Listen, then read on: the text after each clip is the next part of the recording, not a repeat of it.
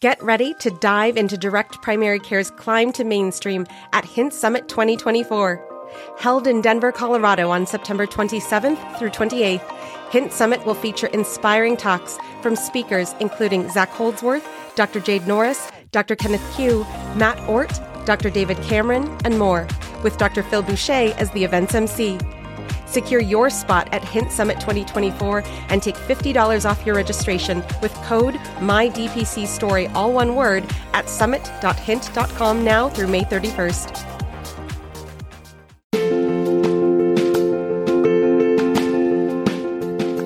Direct primary care is an innovative alternative path to insurance driven healthcare. Typically, a patient pays their doctor a low monthly membership and, in return, builds a lasting relationship with their doctor and has their doctor available at their fingertips. Welcome to the My DPC Story podcast, where each week you will hear the ever so relatable stories shared by physicians who have chosen to practice medicine in their individual communities through the direct primary care model. I'm your host, Maryal Concepcion, family physician, DPC owner, and former fee for service doctor. I hope you enjoy today's episode and come away feeling inspired about the future of patient care, direct primary care. Direct primary care is what saved my medical career and allows me to practice medicine on my terms with a relationship with the patient, bringing back that doctor patient relationship. I'm Dr. Jillian Shear of Whole Family Health in Olney, Illinois, and this is my DPC story.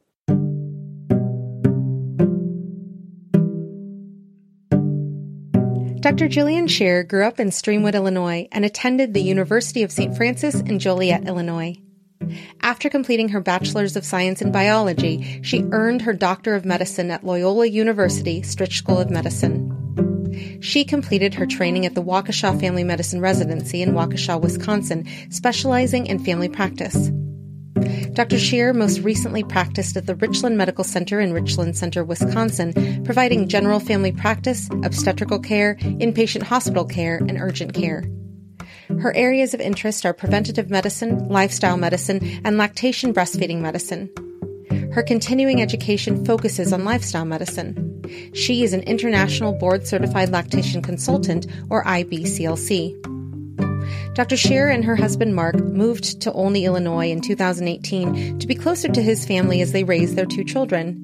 She is thrilled to be practicing in the community and helping to improve the lives of her patients. Welcome to the podcast, Dr. Shear. Thank you so much for having me. It's so great to talk with you again. And for those of you who don't know, Dr. Shear joined me on stage at the DPC Summit that happened last July uh, in Kansas City. And it was just so amazing to hear your story. But I love that you have come onto the podcast to be able to share your story with a greater audience. I was feeling kind of left out that it took so long to make it on this podcast, but I'm happy to be here. I'm so happy to have you. So I wanted to start with something very interesting is you were doing a series of videos during the early days of the pandemic, harnessing the power of YouTube, making sure that you were keeping in contact with your community through a media where you could show your whole face without having to mask in person. And one of the things that came across in that video was this quote when you were talking with your patients about masking and being preventative when with our behaviors during the pandemic. And one of your patients asked about why can't we just let it be what it will be? And although you guys were talking about the pandemic at that time in that video, it made me think about how healthcare is in our country and how patients frequently act or behave that way. And why can't we just let it be what it is when they just say, Oh, I have good insurance. I'll just use my insurance card. And if it, if my insurance doesn't cover it, I'm not going to get it. So I want to ask about how we as a culture plan to the system and how you as a physician looking back on yourself as a an employed physician how did you play a role in that healthcare system and just letting things be as they were as you continued to work in fee for service Wow, that is quite the question. I can very vividly remember doing the YouTube video and wondering like why can't we just let the pandemic happen? Just take the masks off, let the massive amount of casualties happen. And I think that what happens is we as citizens on this planet have this idea, especially in this country, that healthcare is going to save us. That don't worry, if you're in a major car wreck, you're in the best country in the world. Absolutely true. Just there has to be room at the hospital. So when it was the pandemic and, and, they wanted to just pull the masks off and everyone just go mingle and, and make this thing over as fast as possible, it was you don't know what you're asking for. As the colleagues are out there saying, we're inundated, there's no room at the inn. I know locally in our hospital systems, we had no place to transfer people. The tertiary care centers were transferring into the rural areas. And so it was trying to let people know that, yes, we have an amazing healthcare system when it comes to major injuries and illnesses. You can get amazing care. The problem is you can't get it if you can't get to those hospitals. And so, put, like trying to explain to people that we were just stretching out how long it took for people to get infected with COVID so that we didn't overwhelm our healthcare system. So then when you think about extrapolating that to just our general healthcare system and, and maybe specifically what primary care has become, I think there's a lot of help that I think DPC offers where I can take the time with the patients to go through a dietary log, to go through an exercise log, to explain to them that they have choices in their health. And I often use the expression that I'm just your GPS. I will help make the best recommendations that I can for your health, but you're ultimately driving the car. Now, what mm. I do offer with that GPS, though, is I have seen the patterns. So if you don't want to take your blood pressure pills, and if you don't want to exercise every day, and if you don't want to eat healthy every day, I know what's coming down the pike. And unfortunately, most of the time they don't. They may have seen, oh, Grandma Betty, when she was 80, she ended up in the hospital with a stroke. But I think as our society is getting sicker, there's a lot more of younger people having strokes, having heart attacks. And it's, yeah, you don't know what you're asking for. Oh, I'm just going to live life to the fullest and I'll just be sick when I'm 80, but I'll be fine today. And I think a lot of it is helping patients understand that they control their health destiny for the vast majority of things. And so I think DPC affords me that time. And when we look at the healthcare system, having been in fee for service up until 2018, it was I'm going to do the best I can in seven to 10 minutes, but is it the best for patients? And probably not. And so yeah. we can keep letting things go the way they're going in corporate medicine and fee for service life but is it really good care? Is it, it are people going to be blindsided unfortunately at a much younger age? Because we in primary care do we have time to do the true preventative care? Not mammograms not pap smears but lifestyle. The what you do with your forks and your feet really do play into how well you age and how healthy you are when you get to the older ages. So I do think that what doctors who have time can do, who have a passion for it, is really change the trajectory of kind of forecasting if we intervene today while we have the resources instead of waiting until you have a stroke or a heart attack and then it's too late because permanent damage has been done. I think DPC just offers that time. Stay with us. We'll be right back. If you're ready to elevate your level of care and professional satisfaction, register today for the trusted DPC event that can help get you where you want to go. With three physician led tracks focusing on starting a DPC practice, growing a DPC practice, and clinical expertise within a DPC practice, the Direct Primary Care Summit has content for anyone, no matter where you are in your DPC journey. The DPC Summit is happening June 20th to 23rd in Dallas, Texas. Learn more and register today at dpcsummit.org. I love, especially when you mentioned the fork in the feet. And when you talk about that, you came to this realization that the seven to 10 minute visit was not enough for you to be able to be the physician who you trained to be. So, when did you start thinking about doing medicine a different way? I think part of it was back probably in 2014 or maybe even in 2013 my husband had convinced me for animal ethics reasons to become a vegetarian and in 2014 i came across the forks over knives dvd and i showed it to him and he said no no show me the evidence i don't want a propaganda video so we went down this whole road of actually researching kind of a whole food plant based living. We were already vegetarian. Was it much of a jump to go to a vegan? And so in doing that, I started getting more interested in reading and research and went to a American College of Lifestyle Medicine conference back in 2015 and I was like, "Oh my god, like the evidence is there that we have a lot of control over our health destiny based on the choices that we make in our lifestyle. My husband and I trained to become leaders for the CHIP program, the Complete Health Improvement Program out of the Lifestyle Medicine Institute. And we started hosting a class. Now, in the town I used to live in before I opened and we moved and opened up my DPC, there were more cows than people. It was a dairy cow, a dairy industry, huge in our town. I think cows outnumbered people five to one. And I got on the radio and I started talking about lifestyle. And in our small town of 5,000, I got 32 people to sign up for my first chip program up there. We, we had a baby. We ran another program after having the baby.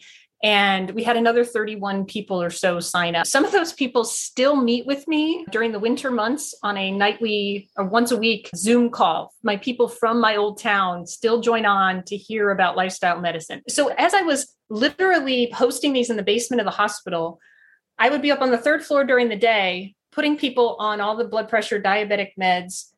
And then at night, I would be telling them, this is how you can get off of your meds.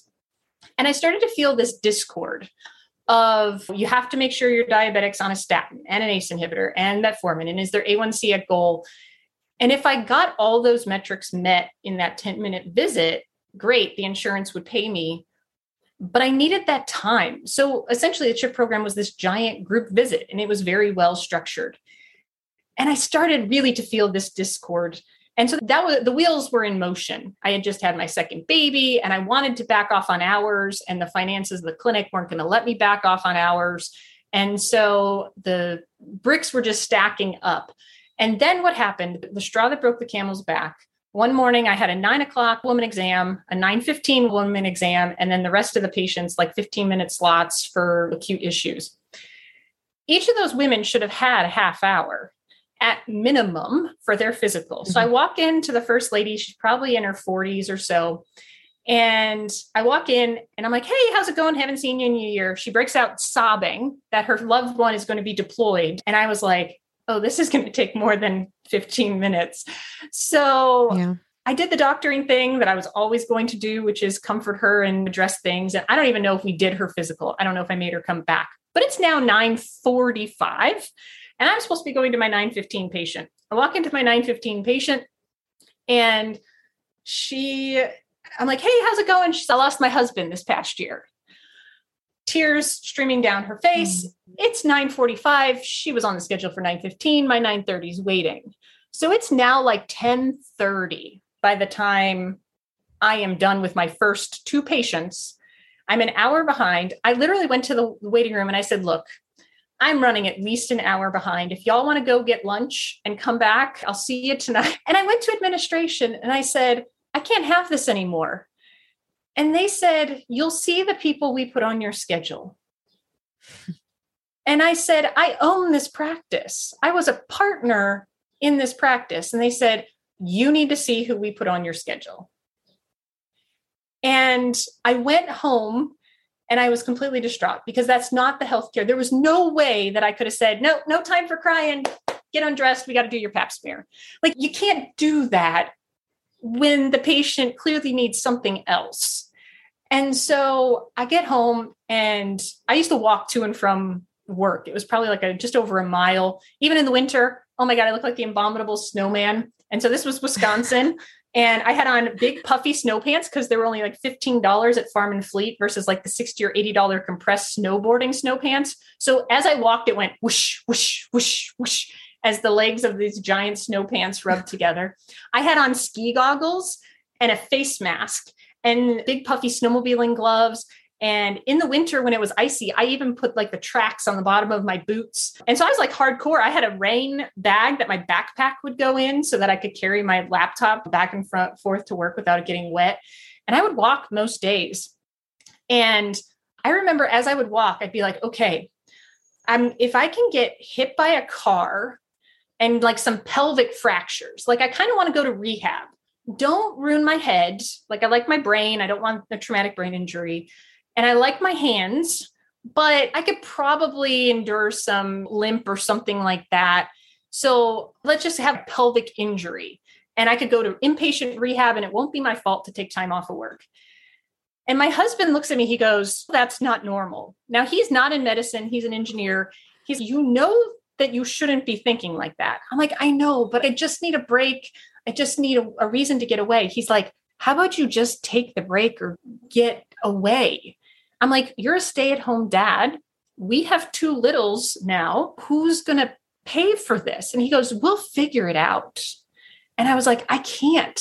He's, you can. I'm like, maybe I should just go on an antidepressant. He's, your job should not make you go on an antidepressant. And I'm like, okay, you're making some sense.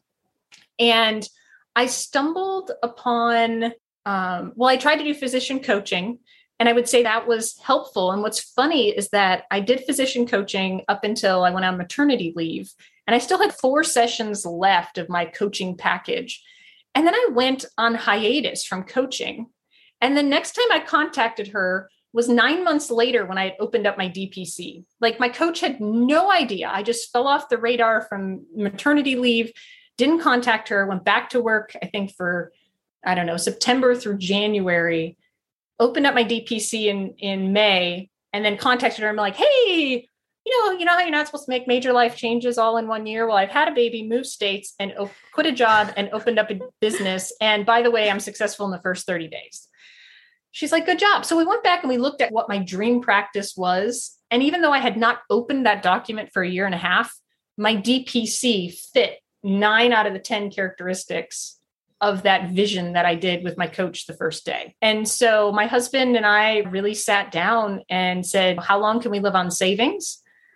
And yeah. And then one Sunday afternoon, I was on Atlas MD and was going to get their boot camp or base camp steps to do to open up a DPC.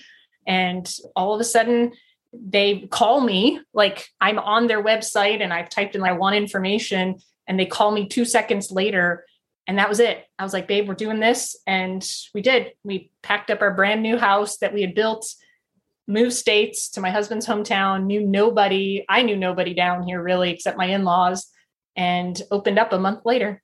I think it's so important to highlight for you, for myself, for all of the physicians who have responded to the calling of going into medicine to take care of other people, for you to envision yourself being hit by a car just to get out of the thing that you were called to do. It's that's just so wrong. It is. It's just it's devastating to to be in the physician Facebook groups, the family physician moms group. And now being on the other side, your heart's just aching as the stories are being shared that sound very similar. Maybe they're not wishing for an inpatient rehab stay, but we didn't get out of medical school. If you went straight through, I think I was like 27 by the time I was done with school or something like that, and then add residency onto it. And just all that effort, and to think, I just want to walk away. I just want something to happen so that I don't have to continue doing this.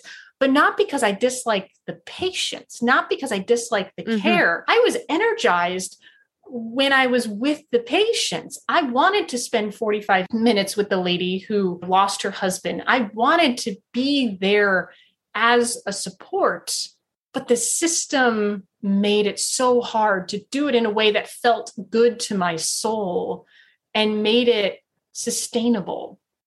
And so I don't leaving had to happen because it would have probably killed me. And I was in like during this time frame i was in therapy for a year and a half during my physician coach like i did everything to try to stay in the practice i was in and just couldn't it could i couldn't reconcile it i couldn't spend the time with patients to develop that relationship spend the time with patients to eh, help them with the best choices that they can make. And there are some people who look at me when I talk about exercise or when I talk about eating vegetables, and they look at me like I have three heads. And I'm like, that's fine. I'll do standard of care. You'll get your, all of your meds. Like, it's okay. You still have control over this.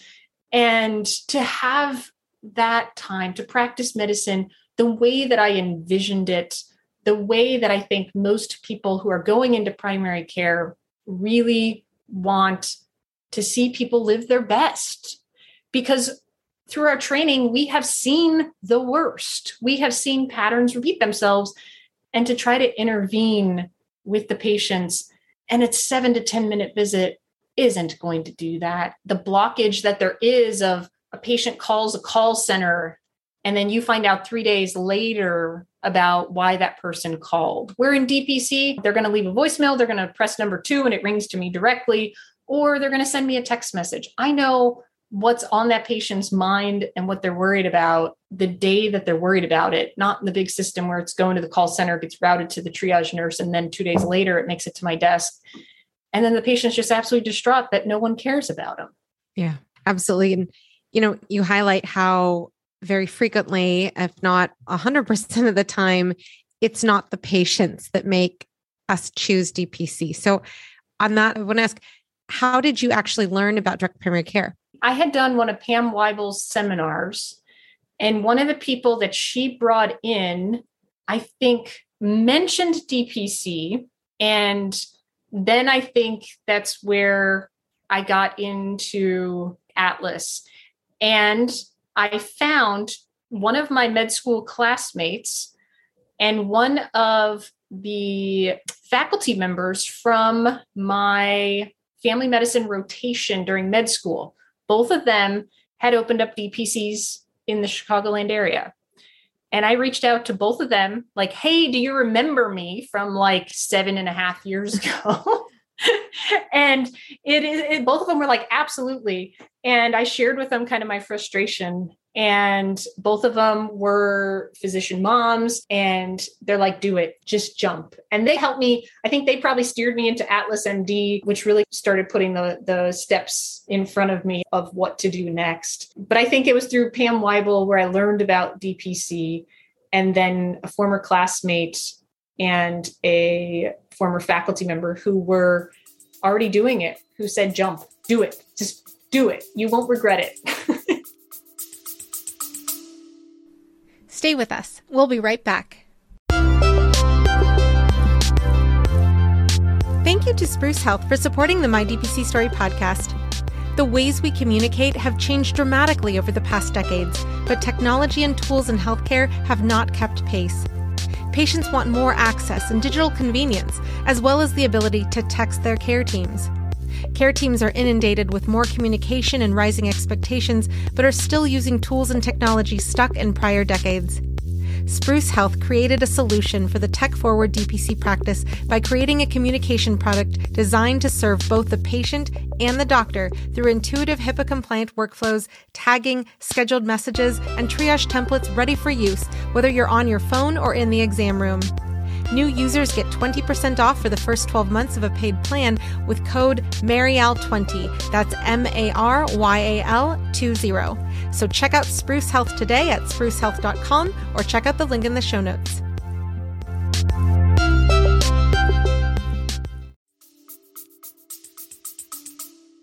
I want to go back to the list that you had, you said your DPC hit nine out of 10 of your original list as you were working with that physician coach. Was your coaching more related to how you, how you cope with the system? And then the second question I want to ask is what were those things on that list that your DPC hit home on? All right. So I wound up there. This wasn't even the straw that broke the camel's back, which is really sad. I was a C-section trained doc. So in this small town, I was on C section call every third night. Most of the time, my general call for inpatient medicine was on Fridays. And so a lot of times I'd be on C section call the whole weekend whenever I was on call that Friday. And there was a weekend where I was up over 60 some hours consecutively, had done, I think, 10 admissions and like three deliveries. And I wound up hallucinating my I was like, why is our son wearing red pants? And my husband's like, our son is in bed sleeping. I'm like, no, he's like right there. He's like, you need to go to bed. I'm like, I know. And the pager stopped, but I couldn't fall asleep. And I had a little meltdown of like, I want to sleep so bad. I've been up so long. Like, I am unsafe for patient care at this point. So, my husband at three o'clock in the morning calls our office administrator and is like, Look, you need to find her coverage. She needs to go to bed. And I was so wound up that I couldn't fall asleep.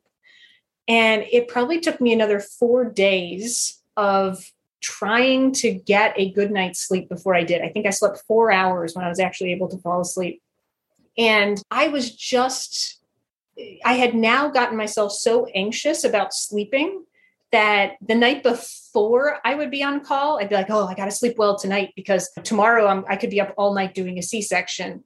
And I wouldn't sleep well the night going into call. And then when I was on call, I was like, I need to sleep tonight because I might get called at two o'clock. So I should go to bed at nine. And there was so much anxiety around sleep that I was just beside myself. My anxiety had gotten through the roof. And this was not the straw that broke the camel's back. Like I worked through this with the counselor and got my anxiety under control.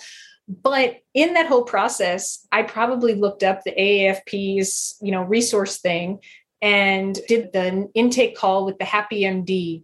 And my clinic, because of my breakdown, my clinic actually paid through my CME money and through some professional funds for the Happy MD coaching program. They paid the vast majority of it.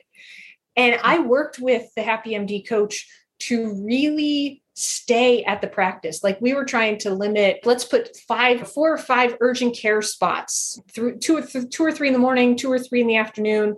Let's block those. Let's only have two new patients a day. All these things to try to make the day manageable. Let's do a lot of anxiety, deep breathing, mindfulness stuff when I'm on call so that I don't get wound up. And I did it all with the intention of staying. I think that coming back from maternity leave and the practice saying, no, you can't drop down a half day or a whole day, that really made it where I was like, I'm going to do something else. So I don't even think that my my desire with the Happy MD coaching was to move on. It was fully to stay where I was. We had just built a house. I loved my partners. I loved the patients. I had trained to do C-sections. I was was enjoying the OB aspect. But once it really felt like I wasn't providing the care that I could, once I knew that finances of the clinic were going to take precedent over good quality patient care, that I decided to leave. Let me see if I can find let me see if I can pull up the ideal. So, three days a week, no call, making about 100 to 125,000, practicing from womb to tomb, outpatient preventative care, lifestyle, nutrition, exercise, no inpatient, question about continuing OB, independent, hospitalist care for patients, husband could be chief employee, Southern Illinois or Indiana. And I currently, so this I would have done like a year and a half to two years before opening up my DPC. I made this little thing. The coach drew on it, emailed it to me. And I live in Southern Illinois. I did give up OB. I don't do inpatient. I have so much time for preventative care, lifestyle, medicine, nutrition. I do walk with the doc with my patients. I ride my bike to work. I take care of babies to old people. I now make more money than I was anticipating here. And on average, I see 18 to 20 people a week. And I try to work three days a week and just do urgent care on Tuesdays and Thursdays, which is why I am talking to you, Muriel, from our trailer on the lake where we were swimming on a Thursday afternoon. And my husband is my husband awesome. was my chief employee. He's been my bookkeeper, my maintenance man, my tree trimmer. He has been my chief employee. I now have a nurse working for me. And I don't have to see anywhere near 14 to 16 patients a day. I see way less than that day. Amazing. And it's so I just cannot speak enough uh, about how important it is for someone to put their intentions out there in the world. And the fact that this happened more than a year before you opened your DPC and then you were successful so quickly in a community where you had never practiced, my suspicion is that you were living and breathing and just putting that energy out in the world around you, even though it was a new environment. So I want to ask about your practice and opening now. How did you plan your DPC so that you ended up hitting all of those points that you did on your list? It must have been subconsciously because, like I said, I didn't even, I couldn't even find the list. And until I went back after, like, I had opened up my DPC, called my coach and said, Hey, by the way, I forgot to let you know that I had done this. I said, Could you send me my ideal paper that you had, that she had drawn? And when she did, it was just funny, like, oh, okay. Um, so I gave notice in November. I quit in January. I had to give a 60 days notice. So I was done in January. And then, and my, so my baby would have been like six months old at that point. And we were still finishing the build on our house up there. And so I would work on the business aspect, making a website, we would take some trips down there. It was like seven hours away where we moved. So we take some trips down there to talk with the landlord about the build out and all that. And I just got all my ducks in a row while the baby was sleeping. And my husband was fixing the house or finishing the house, I should say. And then we took possession of the office on April 10th. We moved down on April 1st. We took possession of the office on April 10th and I opened on May 1st of 2018. So we were in town about a month in our new house down here that was a handyman special with now a 9 month old a the building the build out had gone perfectly. When they handed it over to me on April 10th, it was gorgeous. The landlord did it. It was amazing because I it was sight unseen. I trusted the landlord's wife to pick the flooring and the wall color. And it's their the landlord's old kitchen cabinets are the cabinets that are in my office. I was like i don't want you to spend a mint. Like i want the cheapest rent you could possibly give me. And so they they graciously like and i'm all for repurposing and reusing and they built me a beautiful office. And what had happened so I'm now, I was in a town of about 5,000 up in Wisconsin. I'm now in a town of about 11,000, 9 to 11,000, depending on which forms you read. And our, I think our county has about 16,000. And we, my father in law, what is well established in this city, and the, my last name is very well known in this town. My father in law handed out business cards before I ever got down here. And I put a little description of what DPC was on every one of the business cards. I probably had 200 made and he needed more. Every person, and he's a realtor too. So every person he came into contact with, he's, oh, my daughter in law's coming. She's doing this whole new healthcare thing. She's really great. And he handed out over 200 business cards before I even stepped foot in this county to live here. Then he called the paper and he said, I think you should put my daughter in law on the front page. So this reporter calls me, asks me about my story, and I'm like, I want to make, I want healthcare to go back to where the doctor had time to care about the patient, where it was a relationship between the doctor and the patient, that there wasn't a threesome, because that usually doesn't go well without a whole lot of rules. And so they put me on the front page of the paper the week before I opened my practice. She's, oh, we have so much to do. I'm going to put you on the front page next week too, because this paper only comes out once a week. So I may, I grace the front page the week before I open. I grace the front page the week I open. And then I oh, joined the chamber. And so the following week, I had my ribbon cutting ceremony on the front page of this small town's paper. By the end of my first month, because of that publicity, I had 42 signups in a brand new town the month I opened. I was swimming with my head underwater. I had no idea what the heck I was doing. I had no idea how to send a fax or send a prescription off. I was inundated. I had no staff. So I'm onboarding 42 people in that first month. And I still, the joy was just immense that I loved it. And then what happened is that over Memorial Day, we were at a family reunion and my husband's coming cousin comes up to me and he goes, Hey, I hear you can save me some money. And I was like, I don't even know who you are, but I'd be glad to talk to you. He's like, no, don't come talk to me. Come talk to my business. So I came to talk. There were three partners in the business. And I was like, look, I can get you 90 days of omeprazole for under $4. And he's like, I don't know, is that cheap? I'm like, it's ridiculously cheap. And he's okay, maybe you should talk to our insurance broker. He had a third party administrator of his partially self funded plan. So I met up with this guy who's, hey, I think what you're doing is amazing. This company would be foolish for not signing up their 22 employees with you. Why don't you, why don't we host a luncheon in the town? So I went door to door with these flyers because this guy wants to get more businesses as a third party TPA. We had no financial agreement, we had no contract agreement. We were just two people who were could work together and we hosted a lunch. 12 of the businesses in town came. Six of those businesses signed up with me. By the end wow. of so I was open March or May through December of 2018. I had 204 signups in eight months, over 100 of them from these six businesses. To this day, four years later, I have all six of those businesses still that so in at the end of 2018 i stopped advertising. I stopped trying to get new patients.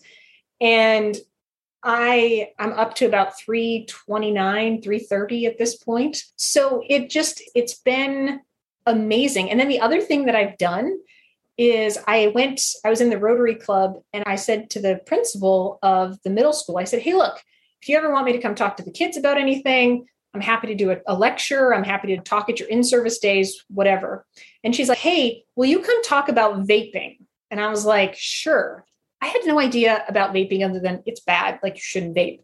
But the AAP had a whole PowerPoint series that you could use to talk about vaping. So I met with their middle school faculty members on their last day of school or whatever and discussed what vaping was and what to look for. And this is when all the little pods were becoming popular and people could vape in class without anyone knowing. And the middle school apparently uh, told them or told the high school people that I was coming. And the high school people were like, now you got to come talk to us. So I went and talked to them. And then the county south of us said, hey, will you come talk to our middle schoolers and high schoolers in a big conference?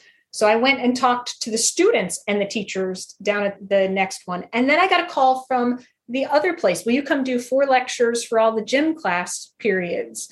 And then I went to the Catholic school and had to run two or three sessions at the Catholic school. So I went on this vaping lecture circuit. And I never once talked about my DPC. But I have so many teachers now who signed up because they saw me, because they met me. I got a, I opened up a Walk with the Doc chapter, not as advertisement, but because I really think people should get moving to the best of their ability. And we had to take some hiatus from in person walks during COVID. But I've been doing that and just being part of the community and being available, I think has been some of the best publicity. I've never once paid to advertise. It's all been kind of word of mouth. It was the getting in partner with the TPA guy. And I don't have any real connection with him at all. He likes some statistics of what some of the charges and things are from the companies. And so it's been very interesting because most people would say you would be absolutely crazy to go to a town of 11,000 where I think like the median income is $32,000 a year.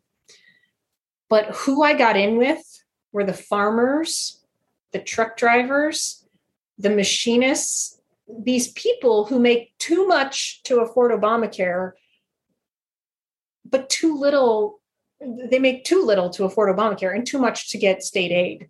And so these people, once one, there was one truck driver guy who signed up his five people in his family with me, who I think told every truck driver at the truck stop about me because all of a sudden I had a slew of them.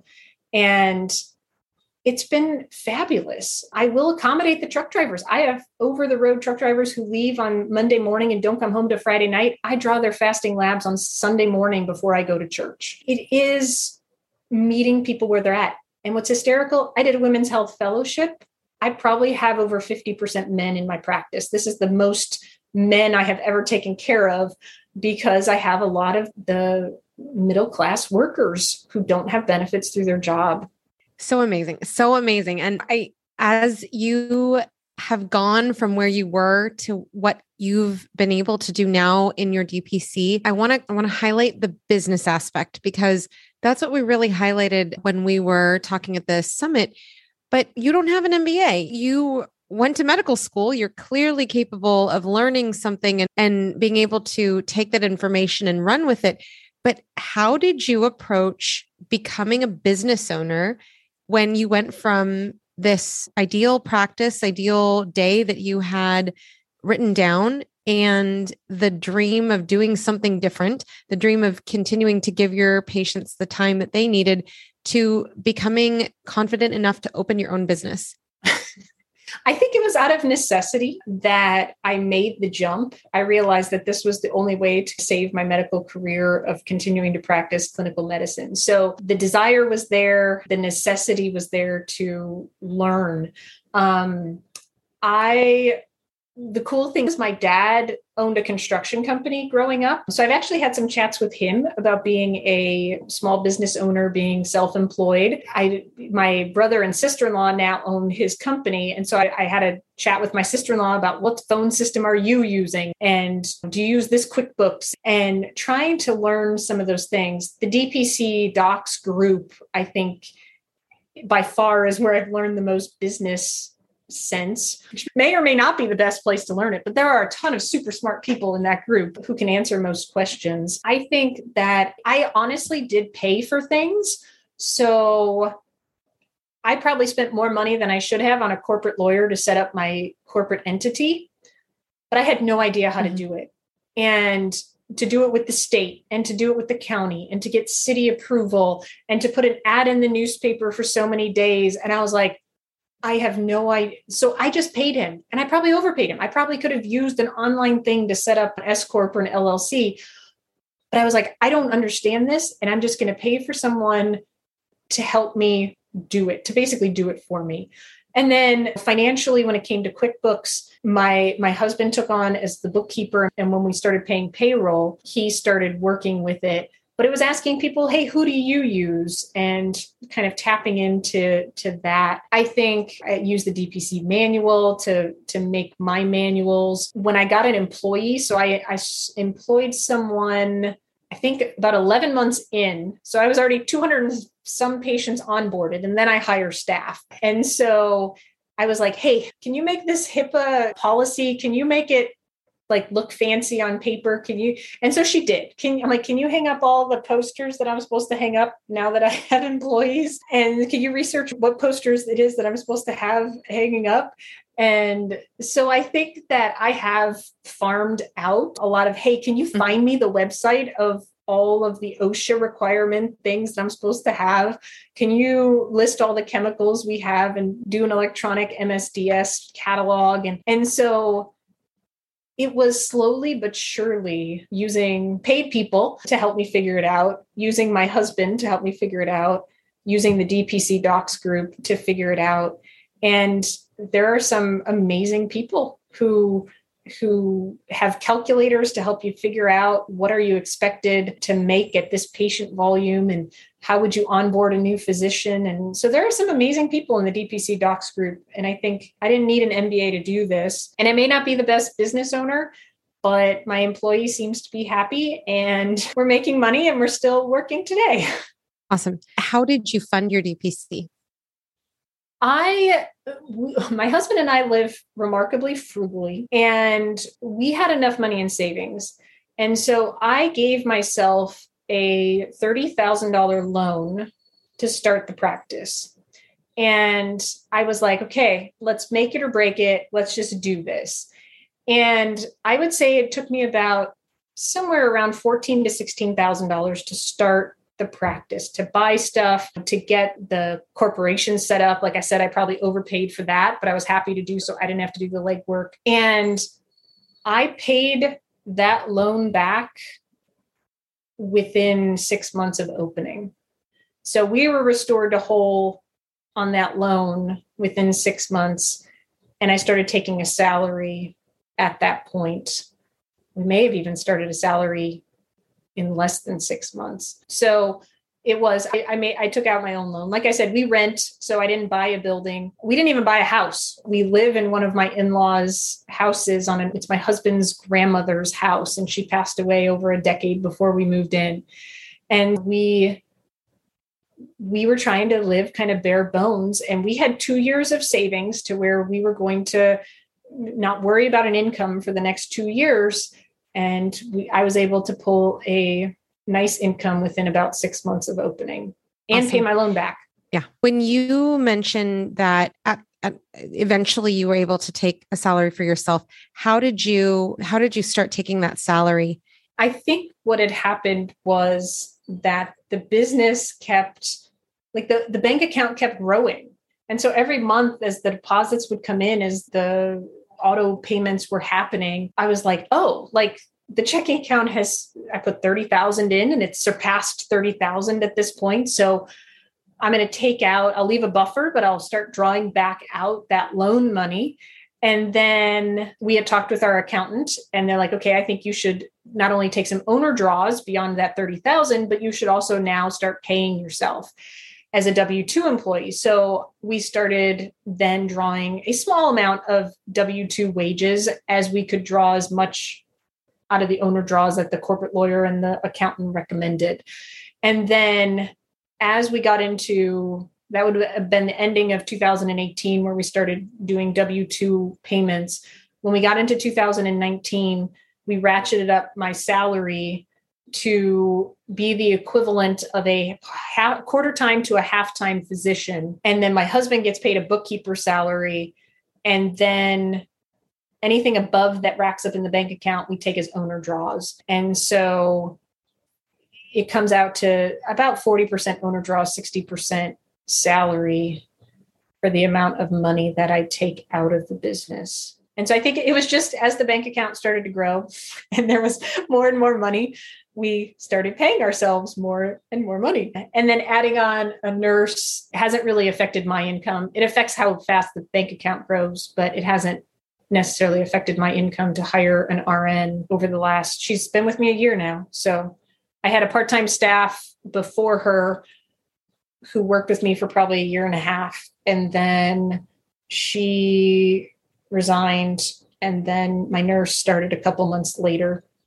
And, you know, I think those are really important words to hear, especially for the people who are thinking about the financial space about DPC. How can we make this work for myself, my family, financially? So that thank you so much for those details. Now, I want to zoom out. You've mentioned a little bit about the statistics of your practice, the income in your area, but who in your practice has insurance and what's the churn been like in your practice? I have, I would say, what feels like very minimal churn. I have never really looked at, I would say, one month I might lose one or two, and the next month I gain three or four, and then I might lose like a couple months later.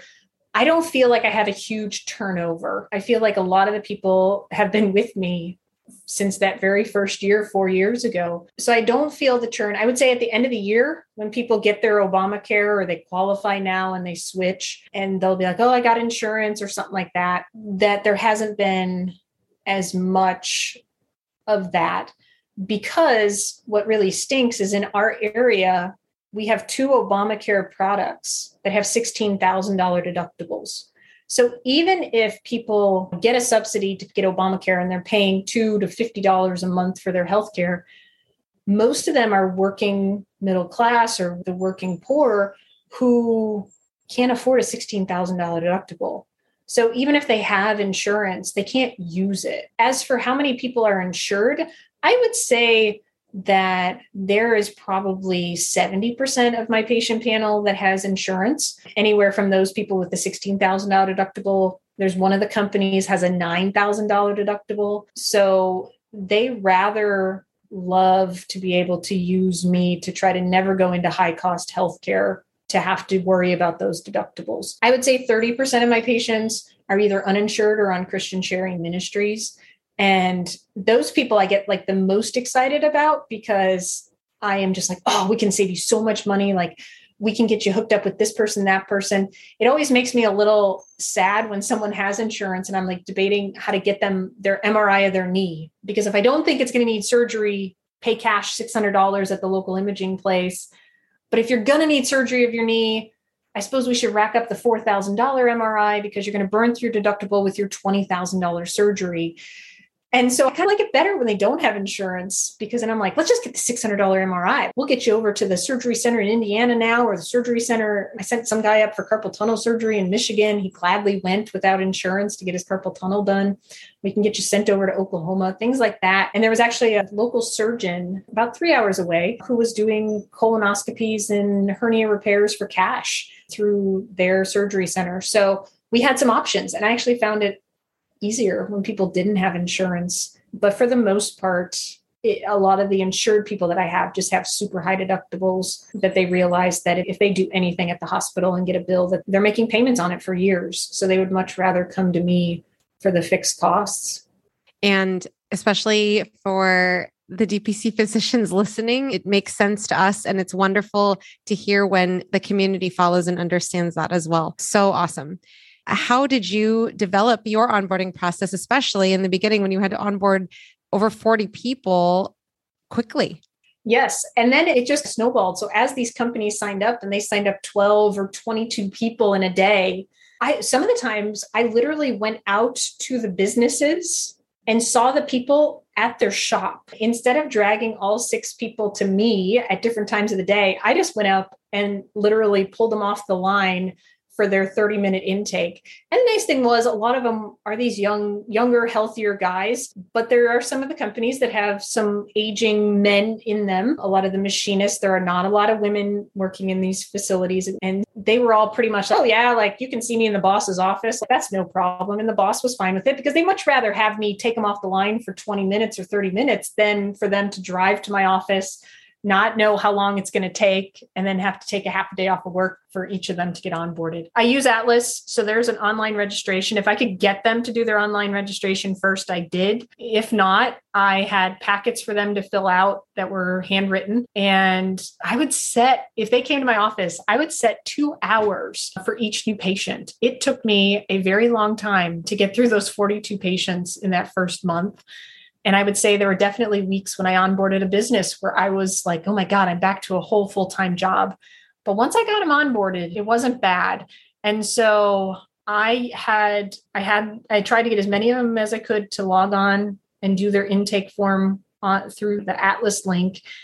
If they didn't, I entered it all manually. And then I had them sign the contract. I had an electronic thing I would send them, or I just basically would open up my laptop that had a tablet component to it and they would sign on the screen to sign the contracts and the paperwork. The cool things about the businesses is I went out and I met with all their employees and I went through the contract line by line so that all they had to do was sign it. They didn't have to, I didn't have to it was like a group visit. So when I onboarded the group of 22, I met all 22 of them over lunch. The boss bought them lunch. I went through the contract. I answered all their questions, gave them the packet to fill out or the link to fill out. And that was hugely beneficial. And I say probably for five out of the six businesses, they we went through the contract line by line as groups. So that was super helpful. I think that's so cool though, because you came from a very you will see who we put on your plate, on your panel, to I'm going to do whatever works for the community mentality. So super awesome. And and it worked because you got everybody onboarded. So I want to ask now about you've been in practice for multiple years now. You have come to a place where you're balancing everything. You do have one employee in the clinic in addition to your husband. But you mentioned the book work clean. And so, for those people who are not familiar with the book Work Clean, Jill, you mentioned it in a social media post where you were talking, I think it was in response to the question of how does one practice as a solo doctor? And so, can you share a little bit about what is Work Clean, the book, and how do you incorporate it into your practice? Yes. So, Work Clean is a book that talks about the restaurant industry, the chefs in the restaurant industry. I think it's called mise en place, where you basically get all the ingredients ready, nicely prepared, and then you make the dish. And it really talks about having kind of an order of operations. And so I took some of the tips from the book and I had a checklist. And, in, especially when I was solo, when I had no staff. So the first thing I would do is respond to any emails and texts from the night. I would go to my electronic fax, I would put them all in the patient's chart. I would then sort any documents that went up from the cloud into the chart. And then I would see my first patient. So I would arrive at least an hour before it was my time to turn the lights on. And then I would restrain myself from responding to texts except every two hours to not get sidetracked, to focus on what I was doing. And then if I was charting three or four notes at the end of the day, I wasn't answering emails and I wasn't checking text during those times to really focus, to not distract myself. And I would only cash checks on the 15th or on, every Friday now. I cash checks on, I still do this. I cash checks on Fridays only. I'll collect them all through the week and I'll only go to the bank on Friday, kind of saving time of not haphazardly like, oh, I got a check. I should go put this in the bank. Get the checkbook out on the first of the month and the 15th of the month, or pay the bills on the first and the 15th. And having those routines to really just not forget something, but also to not get distracted. Because it's very easy, especially as patients can constantly text or email, although I should respond to that because it takes a lot of time to switch gears from writing notes or ordering drugs to now responding to a patient. So the work clean came up with this idea of get all your prep work done in a right order, very succinctly, and then move on. And so I also combine this with bullet journaling. I have con- I have two ways that I journal. So one's bullet journaling and the other is using the reminders on my phone because if I do get a text or a call when I'm not next to that, I can I always have my phone. I most of us can't exist without our phone. So I'm always putting like don't forget to take care of Joe Smith. Don't forget that Joe Smith needs a refill. And if not, if I'm by my bullet journal, then I just write these things down and that way I don't forget what I'm doing. But instead of maybe stopping and doing them right at that moment, I'll put them down on the list. And then when it's time to order drugs, when it's time to fill medicines, doing it as a whole group for the day instead of getting distracted and being all over the place. One of the other cool things that I forgot to mention the fact that I take care of a lot of the businesses in the industrial park, I do drug drops. And that's what I've affectionately termed them as. So instead of waiting for six people to come and they're all like, we'll be there at 4:30 when we get off of work. But my last patient's at noon. I drive all their meds refills out to the industrial park and I drop them off in gray bags with their names on them. and I'm like, hey, do you want me to drop your drug off at your place of business? And most I get the permission and they're like, oh yeah, not a problem. We love it because then they don't have to forget about it on their way home and realize they have to turn back around. And I don't have to wait for them until five o'clock at night. So it's not uncommon. And a lot of them are now on like the same refill schedule. I think Wednesday I had to go to three of the businesses and drop off like six meds. And so I will go out there and just saves me time of not having to wait for them to come and pick it up. And then I don't have to stick around. If my day's done at noon or two, I'm not sticking around until they're done at work at 4:30 or 5 for them to come pick up their meds. So there's just a lot of the work clean aspect is just trying to have some sort of order of operation so that every day you do the same thing without getting bogged down in all of the tasks because there are a lot of them. I make to do lists that take up a whole sheet of paper throughout the day of all the things to get done, but then batching them and getting them all done together is probably the easiest way to save time. Amazing. And for those in the audience who are interested in the book, I will put a link to Work Clean in Dr. Shear's blog. So please check that out. Now, in terms of your ability to batch things together and your ability to really create your boundaries, one of the things that you have in your practice is a phone tree. And so there's a lot of people in the pro phone tree camp, a lot of people in the don't need a phone tree camp. How did you develop your phone tree and how has it impacted your practice?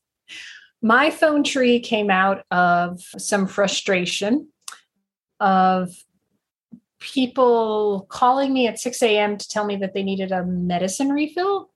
And I had it coming directly to my cell phone.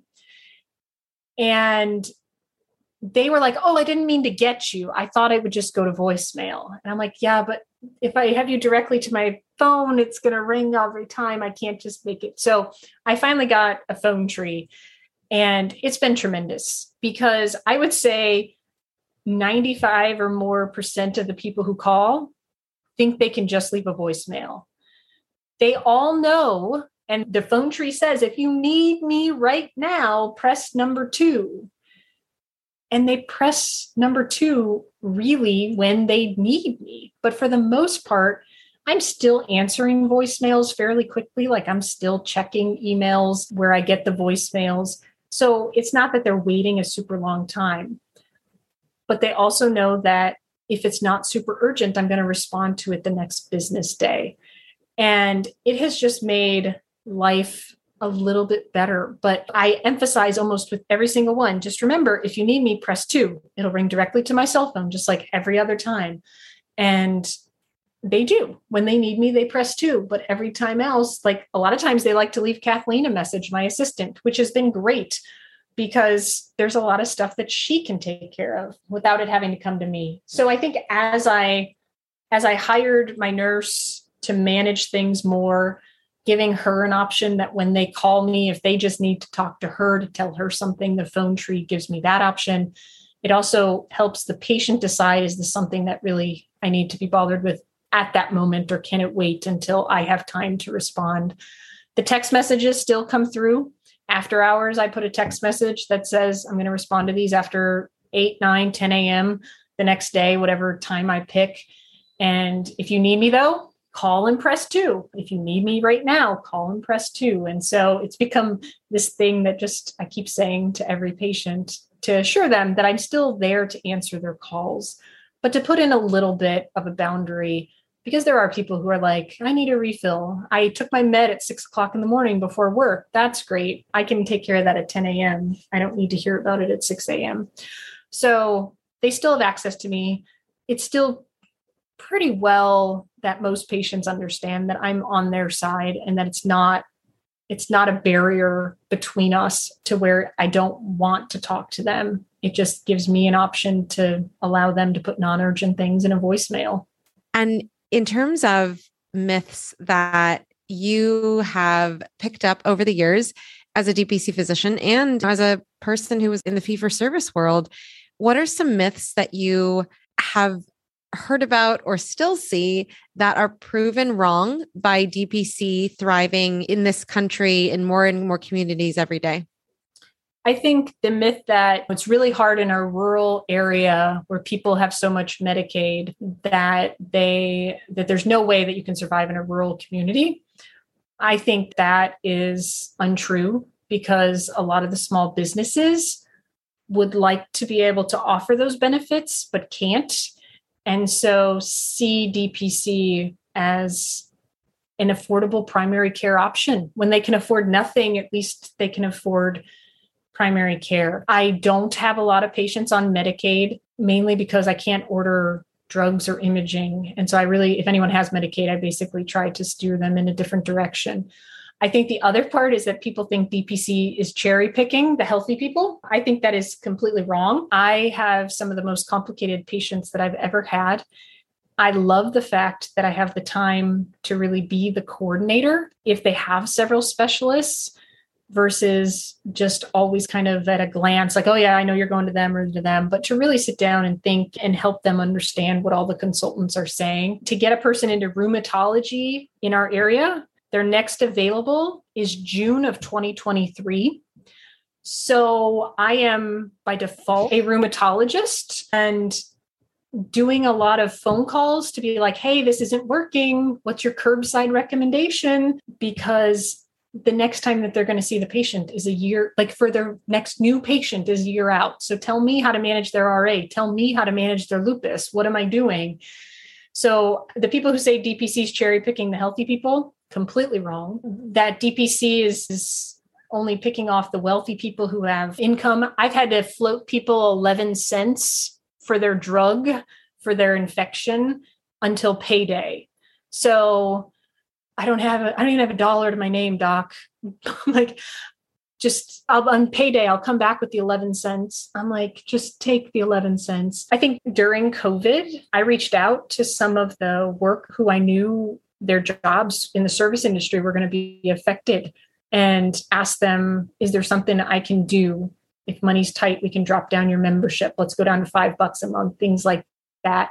So the fact that people think DPC is for the rich is definitely not true. That we're cherry picking easy patients, not true. That this can't be done in a rural area, I think is not true. And there may be someone who says, you don't know if you could handle 500 to 600 patients in the area.